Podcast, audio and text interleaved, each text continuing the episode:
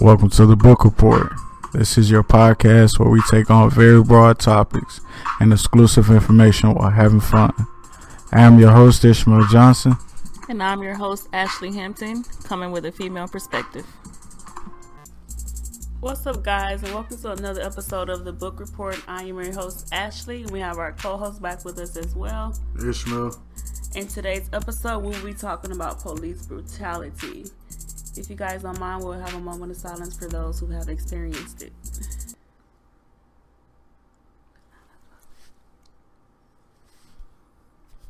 What is police brutality?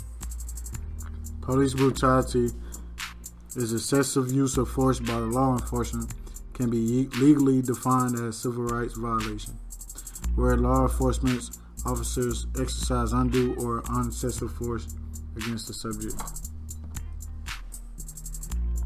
Have you ever uh, been a victim of police brutality? No, I haven't. Have you? Yes, I have. Me being a black male, I kind of feel like that's kind of stereotypical now, but it's common in everyday life now. It's not just me getting slammed by a police officer. It's just racial profiling or unlawful searches and things like that that we don't even know that's police brutality. How did it make you feel? As a man, it, it makes me feel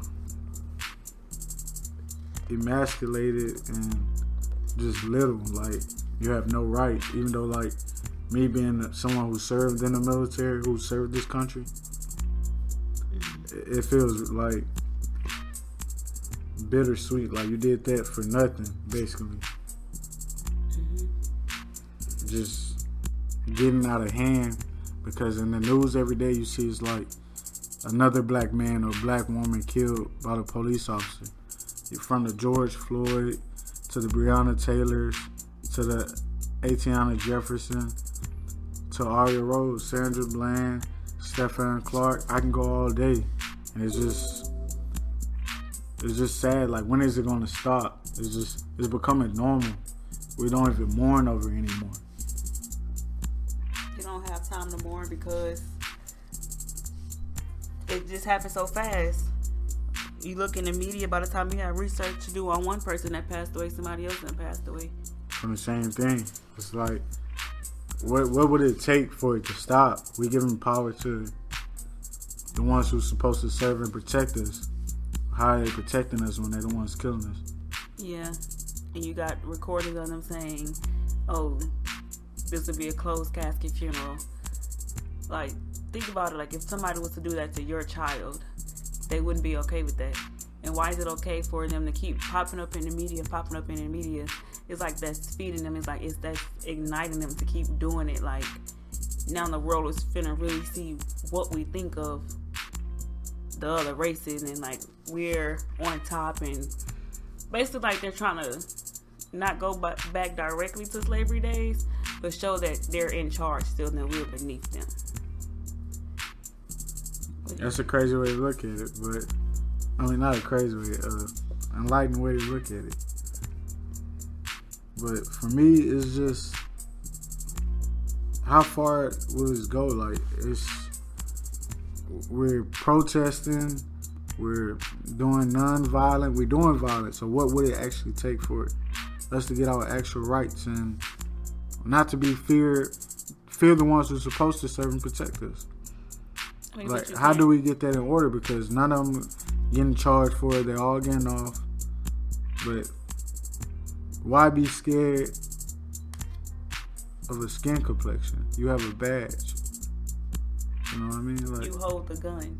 Yes, I hold my skin complexion. I hold my nationality. Why is that a threat? me minding my business, going another direction, but because I'm black, it scares you. Yes.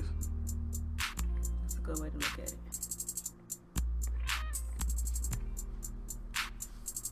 How do you feel being a military veteran and you served this like we went to through a civil war basically, not us, but People in order to get our rights. And now that you went off and fought for that, like to do something how do you feel that you still like you done nothing like I mean, with a lot of people like that, just because they feel like we served in the military, they think that we are below them as well. Like just because we have the same training as them or more, they believe that because they're on a civilian sector and they're living the civilian lifestyle and we're transitioning over, that they know more than we do. So basically, to them, we're we're still nothing because they feel like they, as if you look at it, they believe they fund the military, so they paying us. Is how they is how they look at it. Do you feel like there's any kind of way that we can stop this, like, or at least like slow that down, like, because we tried the body cams, that's not helping. You just showing us more graphic footage of us dying. Close and personal. Yeah, you're not really stopping the murder or getting pressing charges against the ones who's doing it. So how do we actually end this? Let us know y'all feedback. That'll be the end of today's show. We hope you all will tune in on the next one with us. I'm your host, Ashley Hampton. And I'm your host, Ishmael Johnson. And this is The, the Book, Book, Report. Report.